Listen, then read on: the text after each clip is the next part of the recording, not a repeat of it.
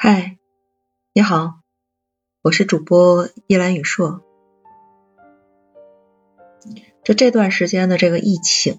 搞得我们生活、工作都受到了非常大的这个影响。其实呢，尤其是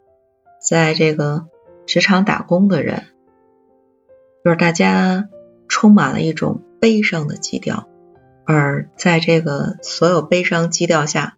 一切情绪的不稳定皆可 EMO。实际上，在这个时候，我认为一个有社会责任感的公司，其实应该是启动员工帮助计划。这个员工帮助计划在心理学界有一个专有名词，叫 EAP。它最早是美国人发明的。当时是用来解决员工有酗酒啊、吸毒啊，包括有一些不良药物影响带来的这个心理的障碍。但实际上呢，嗯，现在发展了若干年之后，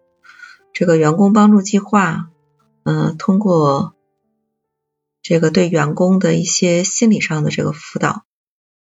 嗯，帮助去处理一些员工关系的死角。嗯，尤其是在疫情的这个情况下，能够有员工心理援助专家来帮助员工去正确认识自己面临和关心的社会与工作的问题，能够给予解答。这个呢，其实都是可以帮助呃员工他稳定的一个日常的工作的一个输出。我个人的建议啊。就是有条件、有社会责任感的这样的一个公司，能够尽量的在这种大的事件面前去启动内部的员工帮助计划，这样呢是对呃整个的这个员工有一个人文的关怀，然后同时呢也是真心的能够通过这个人心的稳定。去提高整个的组织级的这样的一个效率。当然，同样啊，就是在这个疫情的面前，因为疫情已经三年了，就真正的打工者的这个个人，可以呢有几个措施去应对自己的这个心理问题，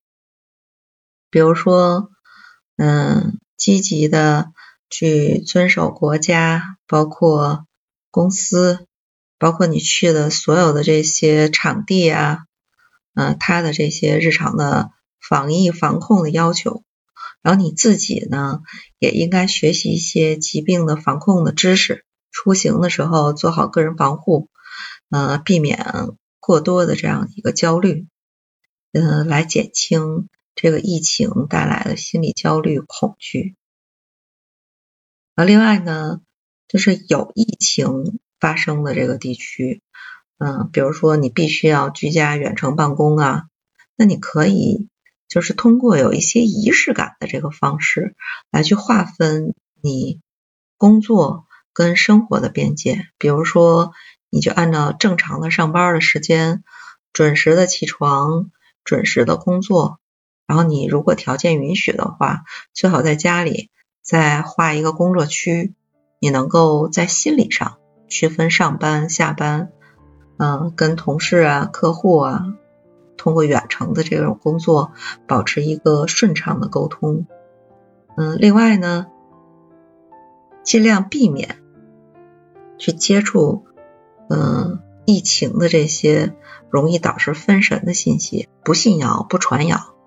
啊，彻底的杜绝那些无关的信息。你确保这个注意力呢，能够聚焦在工作上。而不是过分的这个焦虑和担忧里边。